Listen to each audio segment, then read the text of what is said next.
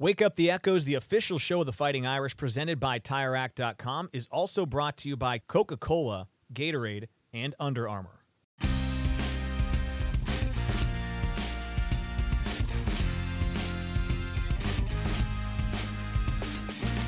It's time for another edition of Wake Up the Echoes, presented by TireRack.com. I'm your host, Tony Simeone. So excited to have you with us for another men's basketball episode. Before we get into it, do want to extend our congratulations to the Notre Dame men's soccer team for making it all the way to the national championship, which we got a chance to watch last night. Came up just one game short, but what an incredible season they had going all the way to the title game. On this week's show, we talked to the head coach, Micah Shrewsberry, as we always do, broke down their most recent contest from this past week. And then also in our second segment, you want to stick around for this. If you were with us the last time, he broke down where he prefers his Dr. Pepper to come from, whether it's from a can, bottle, or fountain. Our friends at Coke brought in three different cherry Cokes out of a fountain can and bottle, and we put him to a blind taste test to see if he could identify where those products came from. It was a really fun taste test with him trying to figure out which came from where. After that, we talked to Tre Whitted and Grady Eifert, two members of this staff that are new to South Bend, coming over with Coach Shrews, got their impressions of the town and also what their roles are on the staff as well. And then finally, at the end of the show, we talked to longtime voice of Notre Dame men's basketball, Jack Nolan. It was great to catch up with him. He always has so many great stories about what's going on in his retirement, as well as some of the stuff he saw in his long time here in South Bend. So we've got a ton to cover on this show. And without further ado, here's Micah Shrewsberry. All right, Coach, welcome back. Good to have you here. We're going to talk about the two games from this past week, but let's start with the topic we were just diving into before we hit record pre-game intros. Uh, we were just talking about Marquette. There were some pyrotechnics. They have some here at Notre Dame as well. You said you block all that out as the head coach, so you don't see what's going on around you when the game's getting ready to tip off. What are you locked in on?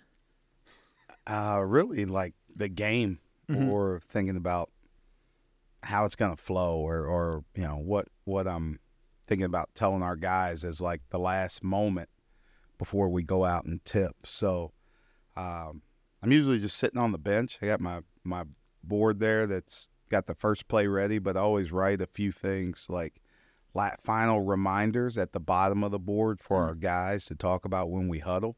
Okay. So I miss a lot of what's happening. You said And, NBA though. You were taking it in. Miami was the best one, or the one you'd see the video the most. Well, they they all the videos are fantastic in the NBA, by the way. And you know, as an assistant coach, like you're not thinking about as much during the game. Mm-hmm. So you get a chance to watch the videos, right? Like you can't really get into the huddle anyway. So it's not like you can hear what coach is saying. Right. So you're just standing out. You're watching the videos, everything else. So Miami, you know, obviously the heat. So like you can definitely feel the heat, like when they shoot the flames up. but it's all over the arena. It's like behind both backboards. It's all over the court. Mm-hmm. Like you can do that. Um, the Bulls, obviously, their their lead in's iconic The song. the song, Mhm. but the Bulls, like the video with the Bulls running through the city of Chicago, and then they get to the United Center and they have a bus sitting there and it's a visiting team logo, Yeah. And the Bulls run through the bus. Like there's there's really there's some really creative videos that uh that are out there in the NBA. I know some people. They're over here that we could have you work with and consult on for next year's intro video if you got some ideas. So you could put them and share them, and we can talk about it next year. Yeah, we'll we'll wait till the off season when uh when I'm not really focused on that. But uh yeah, there are some there's such such really good creative stuff. And we you know, we have an unbelievable creative team Yeah. here. So, you know, I, their minds are better than mine. You're focused on hoops. Let's talk some hoops. I thought Western Michigan was the most complete game you guys have played this year. You had four different guys getting double figures. What was your takeaway from that game? What did you like as the head coach, kind of big picture a month into the season?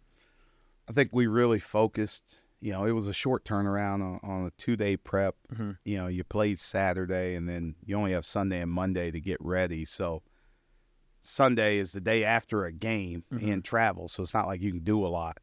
And then Monday is the day before a game. So Right. there's not a, a lot you can do. We really focused on our offense, on how we wanted to move the ball, how we wanted to share a ball, how we wanted to try and attack them. And I thought we Mhm. did it really well. Um, I thought we attacked them and, in in a good way for you know longer stretches than than we've played offensively. I thought Tae Davis, he's someone we've talked about. He's growing kind of every single game. He gave you 19 and 10. What kind of dynamic does he provide for this team? Because it looks like he does it on both sides of the floor. And as you kind of project him out, what is kind of the next steps that he can take in his development? Yeah, he he really is his versatility defensively and mm-hmm. who he guards, how he can guard different people, how he can move around. Um, that's been really big for us mm-hmm. um, to be able to have him do that. Um, offensively, you know, he gives us another guy that can that can handle the ball, right? Like, you know, ideally for me, I'm I'm always playing, you know, when we get to this point, right? I'm you always want multiple ball handlers on the court at one time, right? right? Like, okay. you know, really like you're playing two point guards together, and they not may not necess- necessarily be full time point guards, um, but they've played some point guard in the past, right? So okay. you got multiple guys that can handle the ball, that can initiate offense. Um, but really, we do it with all of our guards, right? Mm-hmm. We just play four guards, and all those guys are coming off pick and rolls. So um, he wasn't asked to do that very much. Yeah. Now this is pretty new for him again. So um, his reads out of pick and roll, I think, you know, he's been doing a good job attacking closeouts and driving past people on the move. But now doing it in a pick and roll, reading the defense and figuring out where to make the right pass, I think that's where, you know, he should see continued growth as the year goes on. The other player we talked about after that game, who is just someone that I think kind of flies under the radar, and I watch him play, and he's got a very stoic demeanor, is Julian Roper. I don't think he missed a shot in the second half. He seems to do a lot of things for you guys that might not show up on the box score. What does he do for you as someone that's at least played a good amount of college basketball, more than a lot of guys on this team, that we might not see on the floor? Because it's great when we see it in that game against Western Michigan, but I, I get the sense like he does a lot for you that we might not see. Yeah, I think, you know, and I've talked about you know the toughness that he kind of brings to us when when there's moments where you just kind of need a tough play. Hmm. Um, usually makes it or he comes up with it, right? Like you know some of those rebounds or deflections or the, you know he'll tip it away to start a fast break or he'll you know just small little things that happen mm-hmm. and um, he wins a lot of those kind of 50-50 balls that are out there that you know, if the offense gets them, they usually lead the threes, right? Everybody's okay. seen that when the ball's bouncing around on the court and you don't get it as a defense, the offense gets it. It's usually pass, another pass, three, and it goes in every time, right? Mm-hmm. And you feel it as a coach, right? Like, you know, when it happens for you, it's like, yep, that's going in. Like you just say it because you know it. like, you know, one of the things we used to always talk about is the game honors toughness, mm-hmm. and mm-hmm that's where you see it come out, right? Those those kind of plays that are 50-50. Like you could win it or I could win it. Okay. And the team that usually wins it, something good happens for them right there and and Julian helps us kind of come up with more plays than not. I wanted to ask about Braeden because I think it was the second game this year he's kind of busted out for four threes in a game. I always think about shooters because there's such a at least in my head such a unique kind of player that you have to coach because you want them to keep shooting, right? But when it's not going in early on in a season, let's say, what are the conversations like when you have someone that you know can shoot it the way Braeden can, but the first couple weeks of the year it's not going in to make sure that he still has his confidence going through the rest of the year? Yeah, I, I think confidence is a huge part, and you want you want all your guys playing confident, mm-hmm. and I think you know early on you know the the kind of thing that I wanted to talk to him about more was like just take good ones right? Just just get the inside out threes. Okay. Let's let's get some of those and get something to fall. And now you start to like get that mojo back a little bit right? And and um, then you know let's let's then you can move on to what's next right? But let's make some of these. Let's get some in transition. And I think that's where you know, when he's had those couple games, he's gotten a couple in transition. He's mm-hmm. gotten some kick out threes on uh, driving kick opportunities. So uh, really just just finding your way, finding your place, but staying confident. Like yeah. all of our guys, like um, you know, guys get mad when they don't make shots. And as a coach, you know, I always talk to him and, you know, just use Braeden as an example. Like I've seen how much he's worked. Right. So it's like it's not like you're not putting the work in, right? And yeah, like I'm sure you're upset that you put the work in and then it's not coming through the way you want It's it. to. frustrating. But like, how frustrating would it be if you didn't work at all? I guess you wouldn't be frustrated at all because then you wouldn't even expect to to make it. Yeah. So it's I guess it's okay, but um, he's put the time in, he's Yeah. put the work in. All of our guys have, and we haven't shot it great, but like, you know, water will find its level at some point. To, to your point, he knocked down the four, and then I thought he had maybe his most impressive one of the year at Marquette. Kind of, I don't know if it was a baseline inbound, but that left corner three, we caught it kind of moving away. A sidebar here: Who's the best shooter you've either either ever coached against or co- had coached uh, under you, whether it's at the college or professional level? Who's the best shooter you've ever seen? Man, um, you know, for a, for a while there, you know, because a, a lot of them, you know, as you go through the NBA stuff, that it, it gets like there's a lot of guys that come up, right? Like, you know, Kyrie's an unbelievable shooter, and I Mhm. think that goes unnoticed about his game. Is he's a great shooter, um, but he doesn't do as much because he has the ball in his hands. Yeah. Um, preparing in the playoffs for like JJ Redick when they were at peak, when they were at like peak Sixers? Sixers. Yeah. uh, Him and Joel. him and Joel were Mhm. really good off dribble handoffs. JJ'd be running from baseline to baseline, coming off those screens. Like elite, elite shooter there. Um, but there's one guy that played for us at Butler, and his name was Pete Campbell.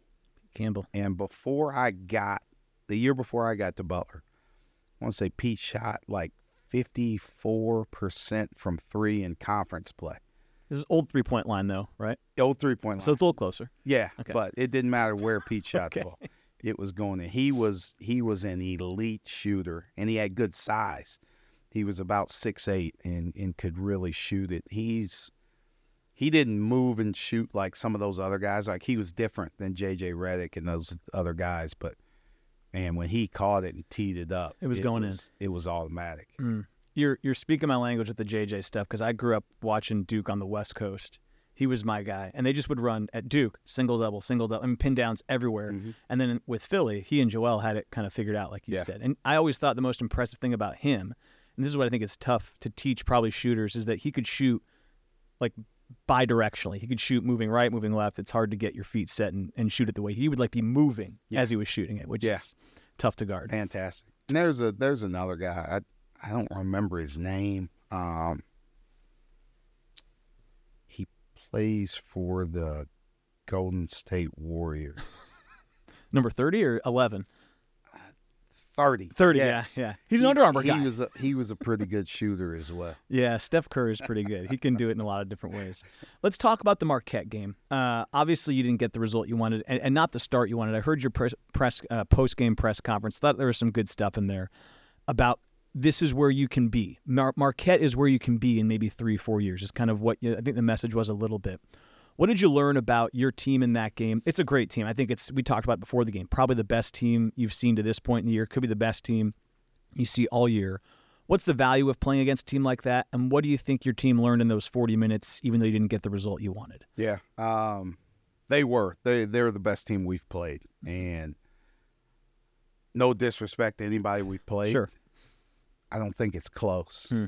Um, their continuity with how they play, um, the kind of tenacity that they play with, especially defensively, and how active they are um, with a lot of different guys in a lot of different ways. And then um, offensively, it was just like as a coach, like watching them play offense, like the pace that they play with, Hmm. and uh, how they move it between each other. Like the ball never sticks, never sticks. It it moves so quickly from person to person, and that only happens when you have time, when you have guys that have been playing together. But you know, you go through it, and you know, Ighodaro's uh, he's going to be a first round draft pick, um, but he plays within his role. He doesn't shoot outside of the paint, but he's really good at shooting those floaters like near the free throw line. And he kind of lives on those, but he's you know he's gotten bigger, better, stronger. Now he's scoring around the basket. He's very athletic. Um, Tyler Kolek is you know best point guard in the country, and you know a preseason All American, and then you know, hey, oh yeah, we got Cam Jones over here, his first team All League. Like Yeah. they have great pieces, and um, it, it's it's fun to see from afar. It's not fun to play it, prepare. Sure. It's not fun to play against, but it's fun to see from afar, and it gives our guys like, you know, one, like there's levels to this. there's levels to college basketball, right? Like you need to climb ladders to get to a certain level, and I think that's what these guys have done. I went back and looked up the stats. Ighodaro played five games as a freshman, Mm, five, yeah.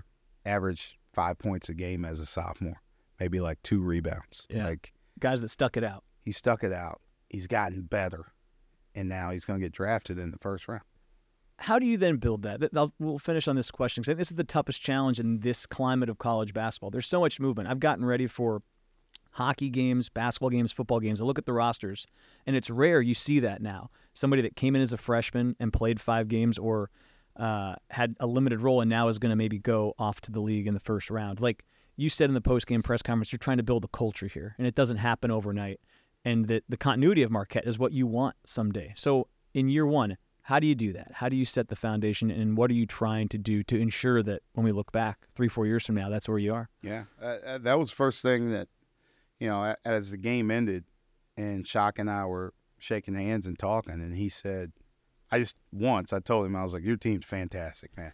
Love watching you guys play, and he said, you guys were us three years ago.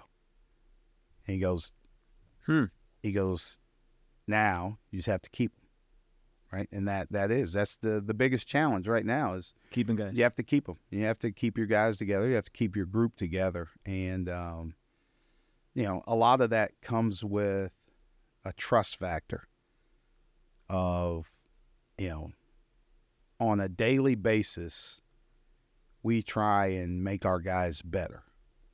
Right? We're trying to coach them to get better for for now, but for the future, and for what we see for them in the future in their professional chase. Hmm. So, like, if you don't trust the plan of what we're doing, or you you like, you don't get a chance to see it every single day. You only see maybe game day, Hmm. then you don't understand what we're doing.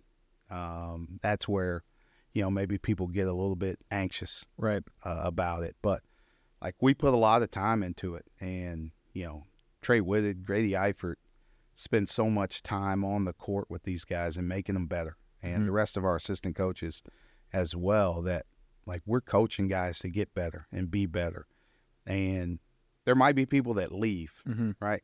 But they can't leave and say we didn't give them every every ounce of energy that we had to make them better players Sure.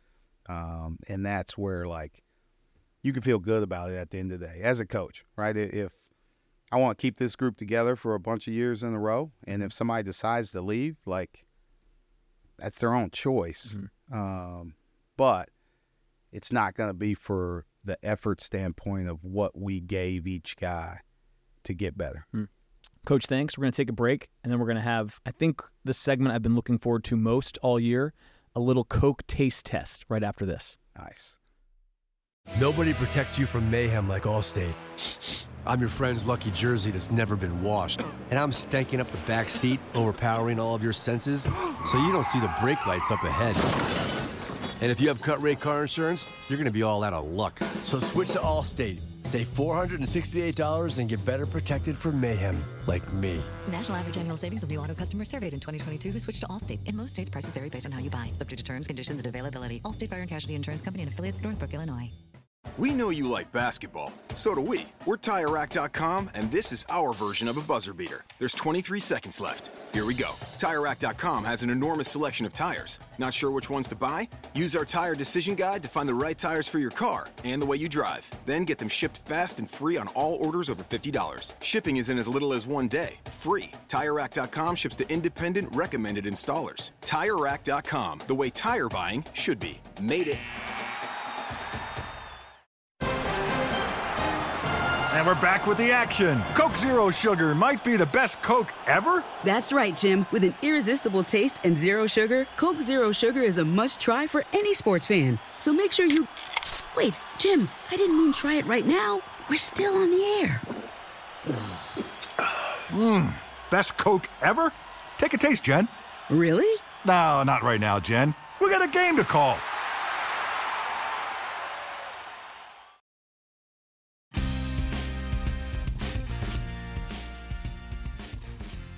All right, coach. This is going to be our best segment of the year. I know it is. We talked last week about your favorite drink being Dr. Pepper. We have cherry Coke here. Our friends at Coke wanted to see if we could tell the difference between the different modes of transport for the Coke. You talked about it last week and you said what was your favorite? It was Fountain, right? Fountain, yes, number Okay. one. At a specific establishment that we won't necessarily get into, but they provided the ice today. They did provide the oh. ice. So this oh. is the ice that you said you prefer. And these are three different cherry cokes. There's no glass bottle. So we just have a plastic bottle, a can, and a fountain. And what we are going to try to do, and I'm going to participate as well, is we're going to see if we can identify which one is which. Now, before we start here, I want just looking at this, I see different. What do you see? I see something that sticks out to me on number two, but I want to see if you identify that. Oh, I'm I'm I see everything. Okay, tell me what you see. I see everything. Eat with your eyes. Um, there is there is a lot of bubbles in one, not as many in in this one. Really, no bubbles there. In right? two. In two. Two's lacking So I'm bubbles. starting like Where does your head go when you see that? I can't tell you because I don't want you to look at my answers. Okay, okay, that's fine. We'll talk. We'll debrief after. Okay. For the record, you're right. Two has less bubbles. The bubble pattern on one and three does look similar to me. Um, and that's about all I got. Okay, so should we just taste one we'll keep it to ourselves? You Yep. want to see? Okay, I'm going to go into one here.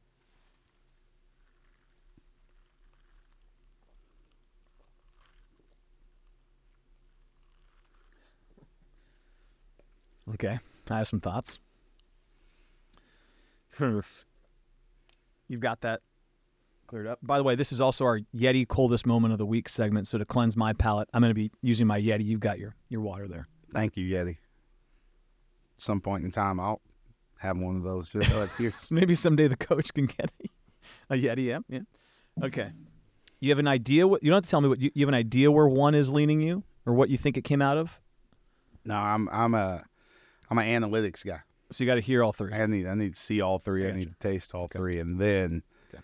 let my let my thoughts kind of process. Let's try number two. All right.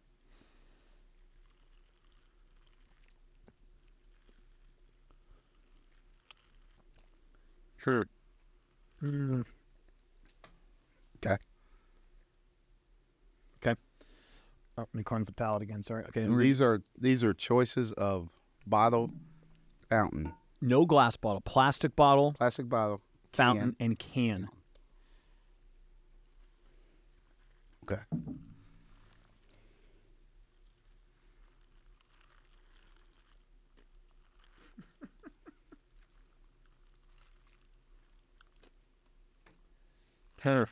Okay.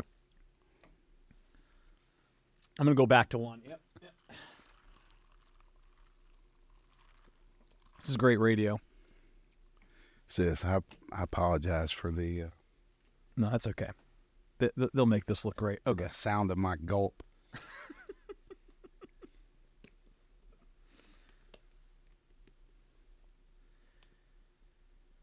Okay. It's a great, great holiday game for those of you listening at home. Get the family around and sample cherry cokes.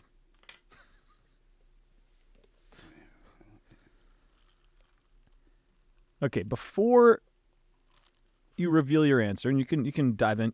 What you're going back and forth between is one and three, right? One and three. Two, Yeah. two, I think, is pretty clear. Just confirm here with one.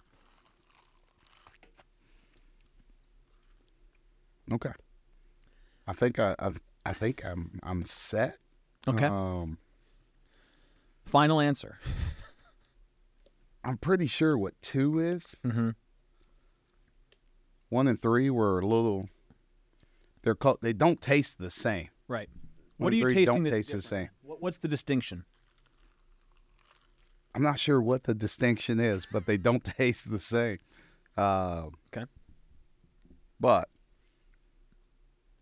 I know what two is. Okay, let's start with I two. believe I know what two. Okay. Oh, I'm I'm gonna say two is the bottle. two is the bottle. I have two as the fountain. Wow, I thought we'd agree on this. Okay. You want to just show? You, you have all three written down, or you haven't decided on one and three yet? Really, really. I had, I had can for Oh, one. we're completely different here. wow. So someone's gonna be wrong. Someone's gonna be right. This one's gonna be interesting.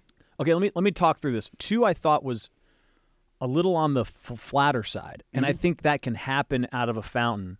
And I'm also going to guess, you know, if they had to walk the fountain over here, Ah, the can in the bottle might be fresher. I didn't go with the the whole thought of the bottle, how long it took, Yeah. or the the can, and and how long it took, and everything else. Now, now I will say a fresh, like right out of the spigot fountain is going to give you the best.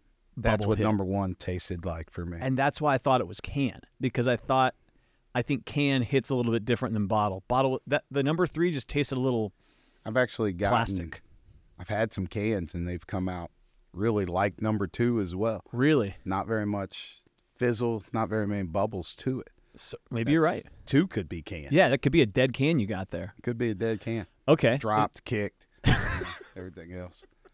What went to a tailgate, came back on the other side. Okay. Uh, how do we? How do we? Have... Oh, oh my gosh! The answers are under the. Okay, Oh, it's like uh, where do we go for go two? go two Let's go two first. okay, It's two. underwear. Under the coaster. You ready? You want to pull your coaster? Yeah. Okay, three, two, one. Fountain. Look, Wow. Look at that. Look at that Wow. As as a as a fountain connoisseur, I really um fountain. I really feel different. Feel different about my choices. I, I think that was a just in your defense. Yeah. I think you got that fountain about 60 to 90 minutes after it came out the spigot. so so I don't think that's a true fountain. I think we'll justify. I think we'll give you a break there. All right. Want to reveal number 1 here? Number one This is going to be I could have if this is a can I sweep. Come on. Can. is a can. Wow. wow. I went completely opposite. And so 3 is the bottle. Here's a bottle. Now let me taste this again real quick. I think that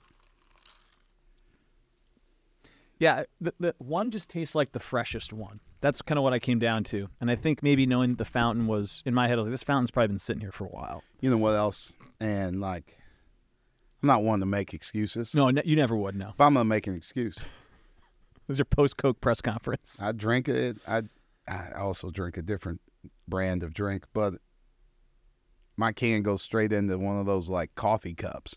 I just take it down to practice and drink it. No oh, ice. No ice. I go no ice. But we were talking about the ice last week. It's the key. Ice is is really key. So you're saying you're just you're just a little rusty. You haven't been playing with ice recently, and now you're back in the ice game, and it's thrown you off. I, I will say that one and three did taste fantastic. I'm gonna I'm gonna say that as a fact. They both tasted great. Two, which is obviously my favorite, was just okay. Okay. It was just okay. I think it was just it has been aging a little bit. That's all. Coach, my favorite segment of the year. Thanks for doing the Coke taste test. Well, maybe we'll try it again at the end of the year and see if we can run it back with a couple different. We'll do some, yeah. I gotta be better. I gotta be better. Oh, I apologize. Watch the film and, and get back to us. yeah. Hey, Fighting Irish fans, we love that you're hanging out with us for this episode of Wake Up the Echoes presented by TireRack.com. TireRack.com has been revolutionizing tire buying since 1979, so you know they've got their game plan down. Ask their team of experts or help yourself using their extensive playbook. Test results, consumer reviews, and a tire decision guide make buying a new set of tires as easy as a layup. Get the right tires to tackle whatever comes next at TireRack.com, the way tire buying should be. Hey, it's Tony Simeone, the voice of Notre Dame Athletics. Have you saved enough for retirement? Howard Bailey Financial is the official wealth management partner of Notre Dame Athletics, and they have a free resource that you can download right now.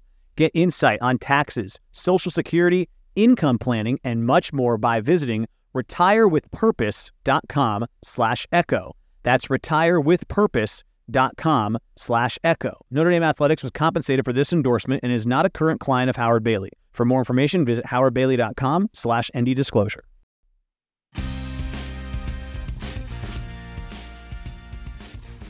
All right, got a couple guys on the staff joining me. I like this. No players. Get the head coach out here. We can kind of gossip about everyone behind the scenes. We got Grady Eifert, Tre Whitted. Tre, how often do people call you Tre Whitehead? Is that a thing that happens a lot? Yeah, it's been common my whole life. Yeah. Yeah, yeah, yeah. But I got it right, right? you got it right. Whitted. With. Spot right. on. I'm going to ask you the question I've been asking really everybody since the football season, the football players that came up with them. And I'm going to I'm to see if Grady is actually old enough to relate to this. You sh- it should be in your wheelhouse though, Trey. So I'll start with you. Oh, the pressure. Yeah. And one mixtape. Yeah. Growing up, who was your guy? Uh, probably Alimoe. Oh, Yeah. that's the first time I've heard that one. That's yeah, a good one. Yeah, yeah, yeah. Alimoe was my guy, man. Um, big guard, could handle it. Uh, creative, has some personality, a little swag to him. So Mhm. yeah, Alimoe for sure. Okay. What about you, Grady? Now, how old were you? Is this not really in your wheelhouse? Yeah, I 'Cause was you were, like, born in 20 96. So. So you're like I mean, four I years know like some of the getting- names. Like I've heard of hot sauce or I've heard of hot sauce. He says. like Yeah, I, I've seen videos on him too. But like Uh huh.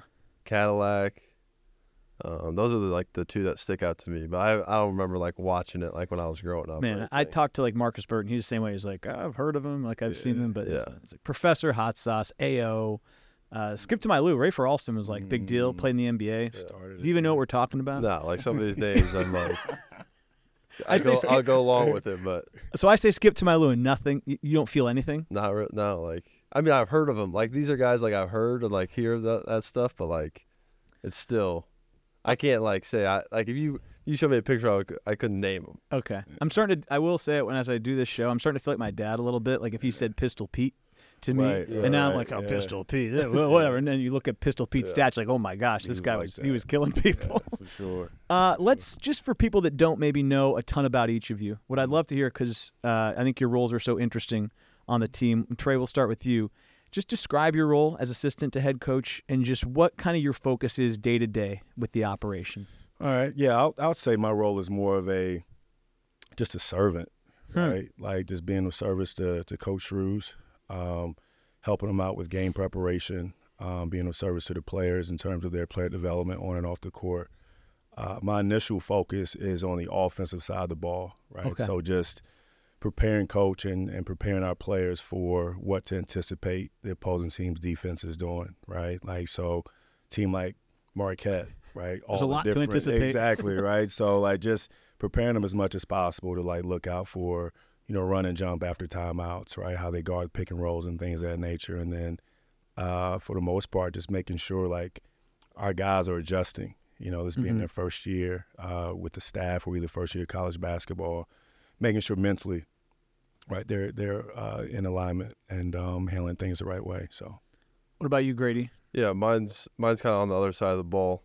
Uh, we kind of tease each other, just going back and forth. If you know we have a good defensive game, it's like, hey, like, look what we're doing on the on the defensive side of the ball. If they have a bad offensive game, it kind of goes. I've back been and catching a lot of heat. You're catching- especially on the road, you're Been catching heat. a lot Now of last heat. year, last year was it was a little different, but yeah, it, it goes back and forth. So it's it's good to have that. Um, just helping out any way I can um, Mhm. with all the assistants, just getting them ready for scouts, um, Coach Shrews as well, and then helping out guys on the court, Yeah. like coaching them up during practice, or if I just see little things that uh, you know I I had problems with when I was a player, um, kind of just walking them through uh, some of that stuff. So whether it's even in just like practicing watching film, some guys don't know how to watch film. Yeah. You know, what I mean, they just turn on highlights of themselves sometimes. So like, just trying to show show those guys uh, what they need to look for and wh- like how they need to prepare going into each game because sometimes it's it's new for them. Like in high school, they're just watching huddle clips. Okay. You know what I mean? So now there's so much more technology, synergy. You can do so many different things uh, to prepare yourself for games. So educate me because I've never had a chance to sit down and watch film the way one of these guys might.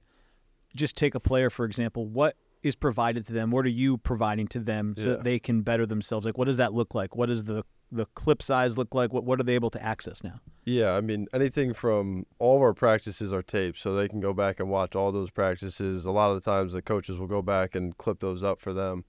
Each clip's normally ten to fifteen seconds that they could watch, and Okay. then uh, it kind of breaks down uh, different things. So like Trey for offense, he'll do different things as far as ball screen, like he was talking about earlier, and then defensively, it's like you're trying to find actions and see the alignments that they're in, and then being able to call that out as a player, and Okay. recognizing that. So Wow. that's something that they can continue to uh, learn from and, and work on. How much has this technology changed, Trey, since your days? You played around Oh gosh, you when I kidding was in school, mid 2000s. So Man, yeah, it's changed so much. Like you, you look at someone like Coach Shrews. Coach Shrews actually coached me when I was in college. Right. Right. So we go way back, as well as uh, our associate head coach Kyle Getter. But the technology was like DVDs. You know what I mean? Like they were. Well, actually, you know what DVDs with- are, Grady? with- Yes, Okay, okay. DVDs are. with Coach Shrews, it was tapes. I believe his first like first cutting. two years. Yeah, he was cutting tapes. I don't know how he did it or how he made it work. And then once KG came in and moved to uh, to DVDs, and we didn't have individual clips. Like it was like you watched it as a team, and you know you got exposed like in front of the team. It wasn't a whole lot of like individual attention at it, all. it's So- probably harder to, to scout. Like literally, just didn't have as much information on exactly. other They would teams, right? drive- When they drive to like yeah, they would drive and meet like like neutral teams, like who played the same team, They'd And pass it off, right? Pass it off. Yeah, it was a grind. These Big time kids, they just have They no idea it. how it's- good they have it. It's unbelievable. You said you played for Coach Shrews back in the day. Mhm. What about him, maybe when you were a player, let you know that you wanted to be aligned with him when you got into the profession? Uh, I just think like just is him as an overall human being, man. He's Mm. just he's incredible. Um, and I didn't really, you know, at that age, I didn't understand his like his genius when it came to basketball. It was just him as a as a person. Uh, one thing that stands out, like just being a freshman, you know, him and Molly invite me over to their small apartment in Huntington, West Virginia, and just preparing a meal for me, always making sure I was good. Um, and it's his his ability just to connect. Like you see it, his personality. Like he was the same way back then. So being attached to someone like that was was was huge. Um, it's definitely a blessing. Uh, it's inspiring. Mm-hmm. You know, um, he's just great. Like overall. What about you, Grady? You're, you're newer into the profession, but you kind of got aligned with him pretty quickly. Just just what about him was somebody made, made him someone that you wanted to to work for as you start your career? Yeah, just the stages like he's been through. Like he's talked about it in interviews, and people have done stories on him before. But just like he's had every job in the book, Yeah. And it kind of re- relates to me just of being a walk on. Like you've kind of you go through practices, you might not shoot the ball or touch the ball. Like at Purdue, my first first got there, those two years, like we had so many talented players. Like I wasn't doing much in practice, so you kind of just pick up on the little things. I think that's how Coach Shrews has kind of gotten to where he's gotten is because of doing some of those little type uh, projects and jobs throughout his career, and now you can see it come into uh, full circle. So like that, that to me kind of sticks out. You hit on something I, I did want to ask both of you because you both had playing careers, different places, different paths, but you've got such a young team, like you said. It sounds like you know it's a it's a unique challenge with just so many people that are new to college basketball. So I'll start with you, Grady, and then ask you, Trey, kind of the same question. Just how much does your personal basketball journey through Purdue, like you said, walk on, had to earn your minutes, and then there was a payoff? I talked to Coach earlier. He was talking about a guy like Ighodaro at Marquette, didn't play early. He's seen the whole process through, and now he's having a great career. How much does that help you when you're trying to talk to these guys that are starting their basketball journey? And for some of them, right now, it might not be going the way they want it to, but you're able to communicate to them, hey, like, you stick this out the right way, it'll pay dividends in the end. Yeah, that's the biggest thing is like everybody wants it so bad when you first get there. And like I understand that. Like that's what you that's what you've worked so hard for the last, you know, 8 years of playing basketball or however long you've played basketball. Then you get to that moment it's like you're not getting as many reps. You're not getting as many minutes. So like if you can adjust to that quicker, uh the more successful successful career you'll have Yeah. earlier on too. I think that's a big jump for like freshmen and even sophomores and guys that you know maybe had a good freshman year, things don't go as well their sophomore year. Like they want to get back to that moment is like just keep putting in the work, keep chipping away, and uh, if you can get over that and find your role earlier, I think that leads to more success and having a better career. What about you, Trey? You had a career at Marshall that was maybe different than Grady's, but still, I'm sure there's guys on the team you can relate your experience to them as well, right? Yeah, I think one of my biggest challenges uh, was like the fear of failure. Hmm. You know what I mean? And I, I can see that a lot, particularly in the young guys. They are so afraid to make a mistake, you know? So just encouraging them to have the courage to try and fail. In Hmm. some cases, try, fail, get yelled at, and try again. You know what I mean? But like that's that's a process in itself, right? But just being able to relay, like, hey, I remember there was a game I missed like 10 free throws in a row. You know what I mean? Like, and just being vulnerable enough to admit that and let those guys know, like, I've been to the lowest of the lows, Mhm. right? And I know, you know, I've developed coping mechanisms and, and, and ways to kind of um, go about performing at a high level, even am- like amidst all the, the nerves and the anxiety and things of that nature. So, That leads me to an interesting follow up then, because this past game, Marquette is a great example of like, I don't want to call it a failure necessarily, but there were moments of failure in that game, right, where people didn't meet their expectations. Not that you want that experience, right? You want to go to Marquette and you want to win. But how do you then, as a coach, take that ex- and tell them, like, hey, we went here, and like, we can't be scared of this kind of result. We have to learn from it. How, how do you communicate that to make sure that 18 year olds take the right lessons away? I think the focus, like for me personally, is just like how do you maintain a growth mindset, right? How do you look at you know ways in which you can you can grow from? And I think one of the biggest things we take away from it is that team was a mirror of who we want to be, Hmm.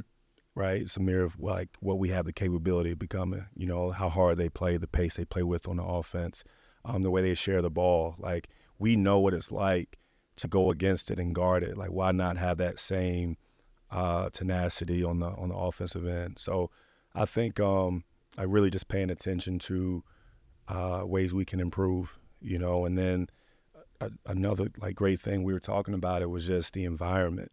Yeah. you know what I mean. Like that should encourage you to want to win even more, so we can get uh, you know our spot jumping the same way. So. Yeah. What about you, Grady? Yeah, I mean, just going through that, um, just the the environment, like like we said, like we walked out. I think it was like 15 or 16 minutes to go on the clock. Like we walked back in for the pregame speech, and it was a decent crowd at the time. And then I didn't get back out there till literally right when the national anthem was about to start, and the whole place was filled. Yeah. jumping. And I could, you just, you felt the energy For a inside late the tip, building. too. Yeah, Yeah, for a late tip. yeah.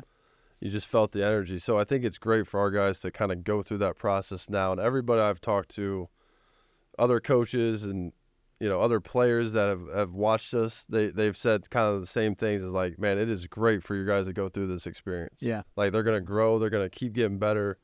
I think that's great for those guys, those young guys, and then some of those older guys that haven't had the chance to kind of show their like Jr. hasn't got got a chance to really show his talent. He's now facing all those uh, big time games, and so I think every time we get a chance like that, just have to take something from it. Yeah. Have to learn something from it and move on to the next game and uh, continue to build it.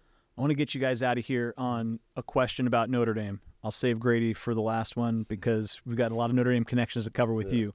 But Trey, let's start with you. Uh, coming here, what's the experience been like? What What about Notre Dame excites you? Uh, getting a chance to be a part of this community and this basketball program.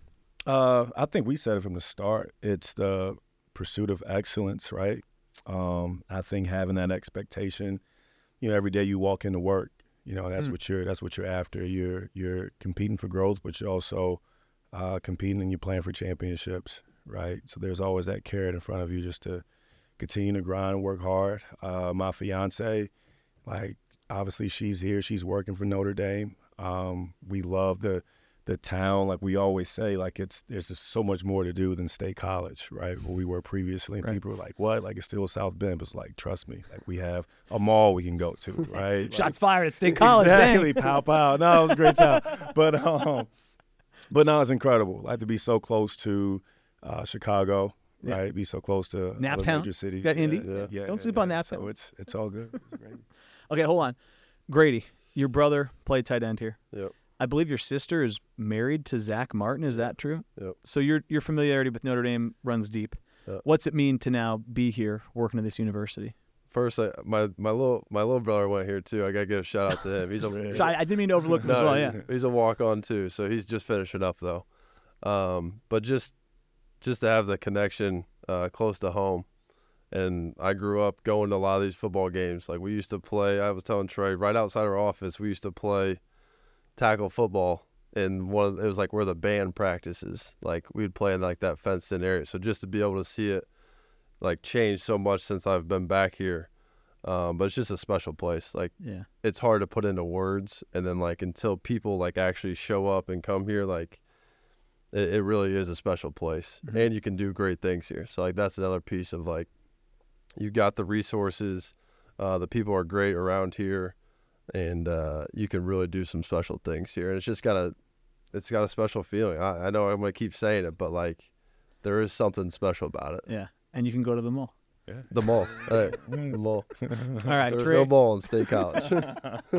there was no mall. Trey, Grady, thanks for coming by. We're going to take a quick break. Cool. We know you like football. So do we. We're TireRack.com, and this is our version of a two minute drill, except it's only 30 seconds. TireRack.com has an enormous selection of tires. Not sure which ones to buy? Use our tire decision guide to find the right tires for your vehicle and the way you drive. Then get them shipped fast and free on all orders over $50. Shipping is in as little as one day, free. TireRack.com ships to independent, recommended installers. TireRack.com, the way tire buying should be. Touchdown! Bank like the Irish when you become a member of Credit Union One, the official banking partner of Notre Dame Athletics. Open a Fighting Irish checking account to get special perks and choose from one of eight exclusive Notre Dame debit card designs so you can show your pride every time you pay. Plus, with the Credit Union One branch located just steps from campus at 1140 East Howard Street and CU1's highly rated mobile app, it's never been more convenient to bank on your schedule. Find out more at creditunionthenumber1.org slash Irish. Federally insured by NCUA. That to do list you have needs one more thing chill. It's an easy thing to do. Just crack open an ice cold Coors Light and chill. Take the afternoon off and binge watch anything. Go to happy hour and stay for a couple hours. Who's counting, anyways? Or hang out with just your dog because you've had enough human interaction this week. Whatever you do, do it with a Coors Light. Mountain Cold Refreshment made to chill. 2020 Coors Brewing Company, Golden, Colorado. Celebrate responsibly.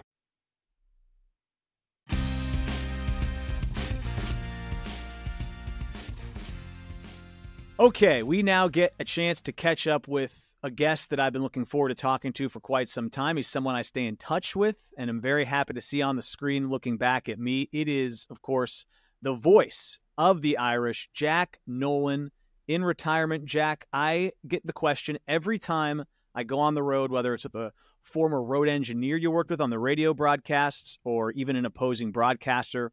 They always ask me, How is Jack Nolan doing? So, for those listening at home, update us on how you're doing in retirement out there in Florida. Well, doing pretty well, Tony. And I'll admit, I still miss calling the basketball games. It was a love of my life, but you've only got one life.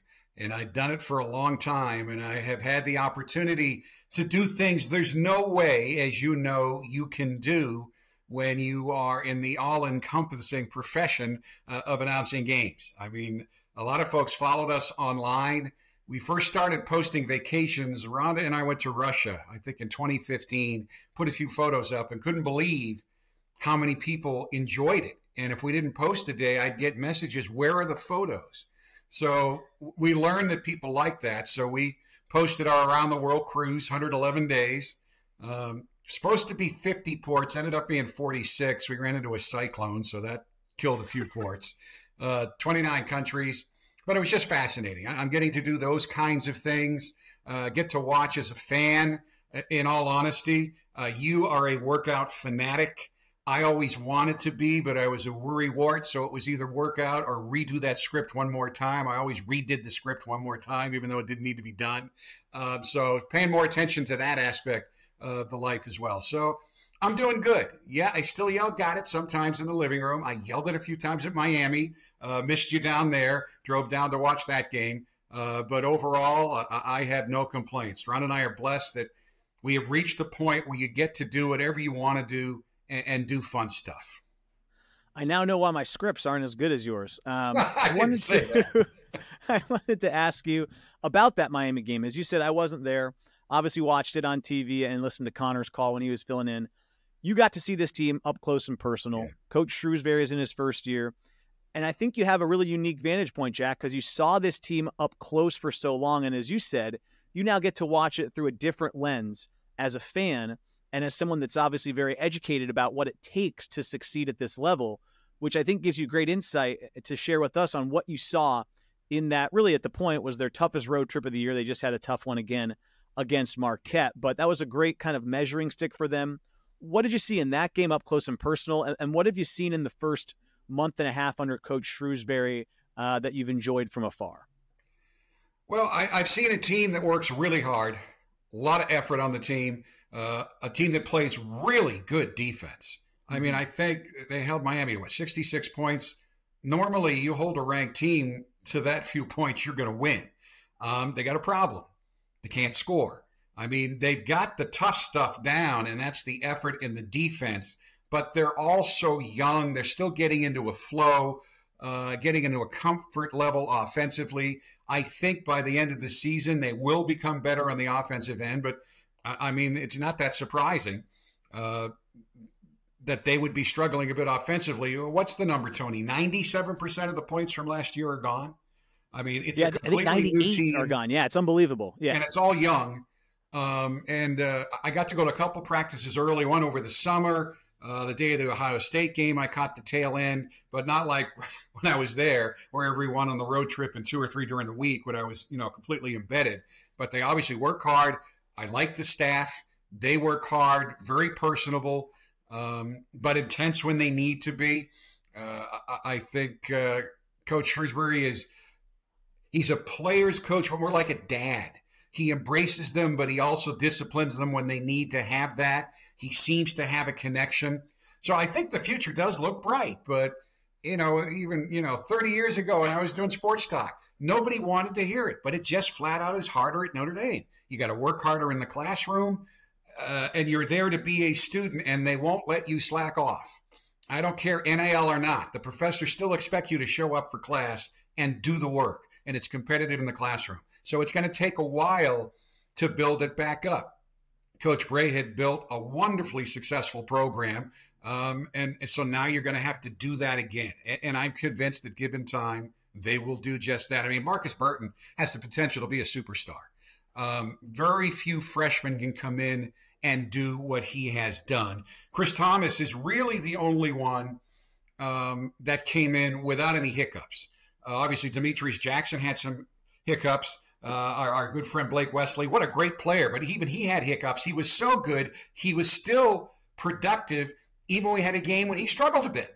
But yeah. uh, so for Marcus to have some struggles now, uh, is understandable. And after opponents found out what he could do, since no one else is consistently scoring, he's marked man number one now for every opponent. Take him out. And I think he's actually adjusted fairly well in the games I've seen. I haven't seen much frustration. He realizes that he's going to have to get other folks involved, and that's his job as the point guard to begin with, but he's not forcing things. So, I mean, I love their effort.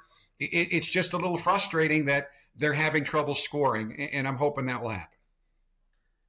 I'm excited to see how he develops and how the team develops. Uh, I want to now kind of broaden out and do some career retrospective with you and go back to the glory days a little bit. Because one of the things I, uh, when looking at some of the feedback and questions we got for this show, is all about favorite calls and and this, that, and the other. So I want to just check with you. We do our coldest moment of the week segment on this show. We already did it, but I'm going to give you kind of a, an additional coldest moment of the week opportunity, coldest moment of the career, Jack.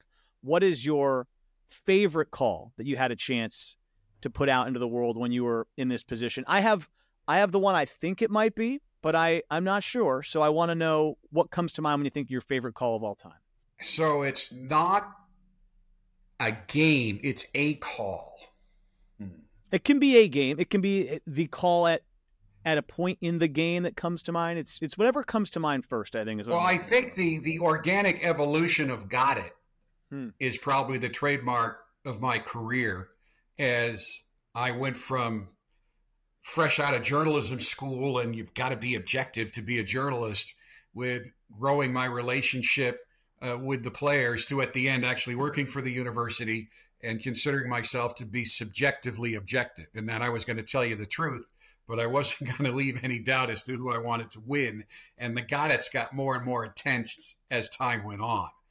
Um, you know, I, I think and it was the wrong rocket. But when Jerian Grant went up for that dunk, and I said he fired the retro rockets, uh, yeah. that's up there. And then I always regretted it because I actually had aeronautical people say, "Well, no, no, those would have been the booster rockets. The retro rockets slow you down." And I'm like, oh, "Well, jeez, sorry, Jack, come on, we got to we got to um, be uh, scientifically based in fact on this on this broadcast." I mean, that was, uh, I mean, that one's fun. I think it's more games than just a call because basketball is not like uh, football. I mean, my favorite football call was probably a lot of folks may have forgotten, but when I got there, WNDU broadcast all the games that weren't on uh, ABC or CBS. Uh, the uh, people of South Bend, many years before, it actually sued the NCAA and won when they tried to limit uh, the televising of Notre Dame football games. And because when I got there in 1982, uh, the South Bend market was still less than 50% penetrated by cable television. Even when ESPN did the game, they had to give us a feed, uh, which was always interesting because sometimes their announce crew would show up on our air, and I would say, "Well, those are our good friends from ESPN, uh, also calling the game today." But uh, I, there was one touchdown uh, that Tony Rice scored, and I, I said, you know, he gets away 40 30, and I paused and I said, destination end zone for Tony Rice. So, and I really like that one. Football, yeah. you can pick out a call. I think basketball is more an emotion. I guess, well, probably the end. My favorite game was the five overtime win over Louisville. That's what I had. Um, that was the one I picked out. Yep. Yeah. And when I said at the end, there's the Fighting Irish winning not one, not two, not three, not four, not five. Yes, I stole it from LeBron James, but uh, overtimes. That, that was probably the favorite at the end. The only time I ever planned anything was when they won the ACC championship, and I had planned to say, and it didn't sound as smoothly as it normally does. You know, the Irish have reached the end of the ACC tournament rainbow, and they've found a pot of golden shamrocks. Matter of fact, our good friend Alan Wasielewski was so mad at me. He said, "You wrote that." And he cut the highlights, and the highlights were all me. But he cut to the ESPN version for the Irish are ACC champions because he didn't like the fact that I planned it. Oh, he liked it more on. than it was just off the top of the head. So uh, I, that was something that still uh, I go back and forth on. But they're better when you just let it grow organically. Sure. If you're kind of full of it, like I am. we all are. Uh, I'm going to put you on the spot here a little bit and I'll give you some time to think. All right. Five, I'm going to call it your five favorite Notre Dame men's basketball players to watch when you oh. were broadcasting here. I know it's going to be tough. Like asking and... me for my five favorite children. well, or your five favorite um, cats. It's the same thing. The God, there were so many because it was 39 years. Um, it can just LaPhonso Ellis is certainly one of them. LaPhonso has to be one of them. Um, God, there were so many. Bonzi has to be one of them. Uh, Pat Connaughton, just because he was such an incredible leader on and off the court, the things that he could do, that he was always surprising you, uh, and, and, the way that he led by actions, uh, by reactions. Um, Pat Garrity uh, at the end of the Big East era on Notre Dame teams that weren't very good. And almost every game that they won in the Big East when he was there was because of him. Hmm. He would get the crap beat out of him and he would never back down. God, I mean, God, anybody, there's so many of them. I hate to do five. I mean, I could go on and on with with 10. Um, I need just one more. You give me one more. I got a starting five. I know. And I'm trying to pick. I, I don't well, when I first got there, John Paxson. That's a uh, pretty uh, good five, Jack. We got and Paxson, we were pretty Gary. close. Again, the, the leadership quality of it. Um, but I mean, they just there. There's so many other ones as well. There've just been so many really good players. I mean, Chris Thomas, a healthy Chris Thomas. I love watching Chris play, and I also love watching him gut it out at the end when everybody thinks he digressed, but his right knee was a mess and people have no idea how much pain he played in his senior year. He was fun to watch, especially as a as a young guy that didn't know his limits. He didn't think there was anything he couldn't do, and that was fun as well. Uh, so that's that's part of it right there. But just, there's been so many and so many teams I've loved watching. No, th- those are all great picks, and as you know, we could have picked a first, second, and third team with with who you saw here. Last one before we take a quick break uh, for our from the Irish segment is a question I've asked a lot of people. Now, you did not go to school here, but I'm going to give it to you no. because you were here for ages. Between the two dining halls, North and South Dining Hall, yeah. which did you prefer in the times that you maybe managed to to visit either one of them? Well, you got to understand, most of my career was based over at WNDU, and the dining hall was a long way away. You know, newsrooms ate at fast food places. We didn't get to eat as well at the dining hall. I think probably I didn't eat a lot at either dining hall, but South Dining Hall wins. There's no question about that. Okay. I'm a North Dining Hall guy. I've been pushing people on this. What's your reason for South? Do you just like the aesthetics? Is that well, what? I only ate at North once, but I mean, I was just um, fascinated by all the variety when I went there. I Hmm. mean, there virtually anything you wanted to eat on a given day was there. You had your Mexican and your Italian and your vegetables and your burgers and your sandwiches and your steaks. I mean, I just, uh, for a guy that uh, has always eaten a little bit too much, it was just like heaven. All right, Jack, we're going to take a quick break and then come back with All our right. From the Irish segment.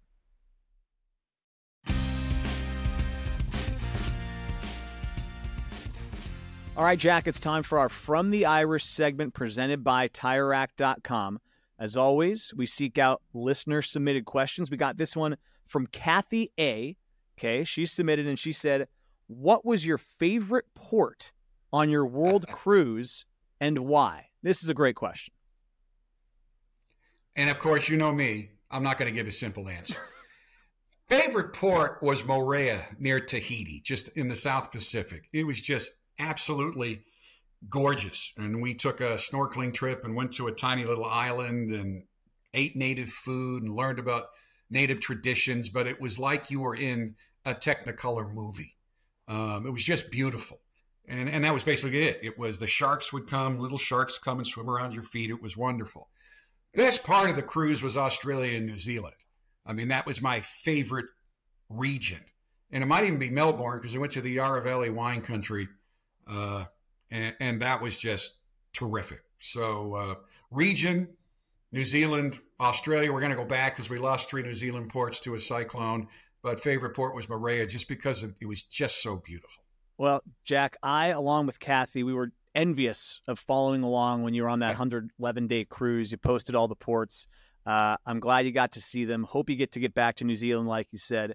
And thank you to you for always being so supportive of me. You were great mentor when I was uh, here w- at the same time as you on campus. It's been great to stay in touch uh, since you left campus and went off into retirement. So appreciate everything, obviously, you did for the university while you're here, but of course for me uh, in this transition as well. And it's always great to catch up.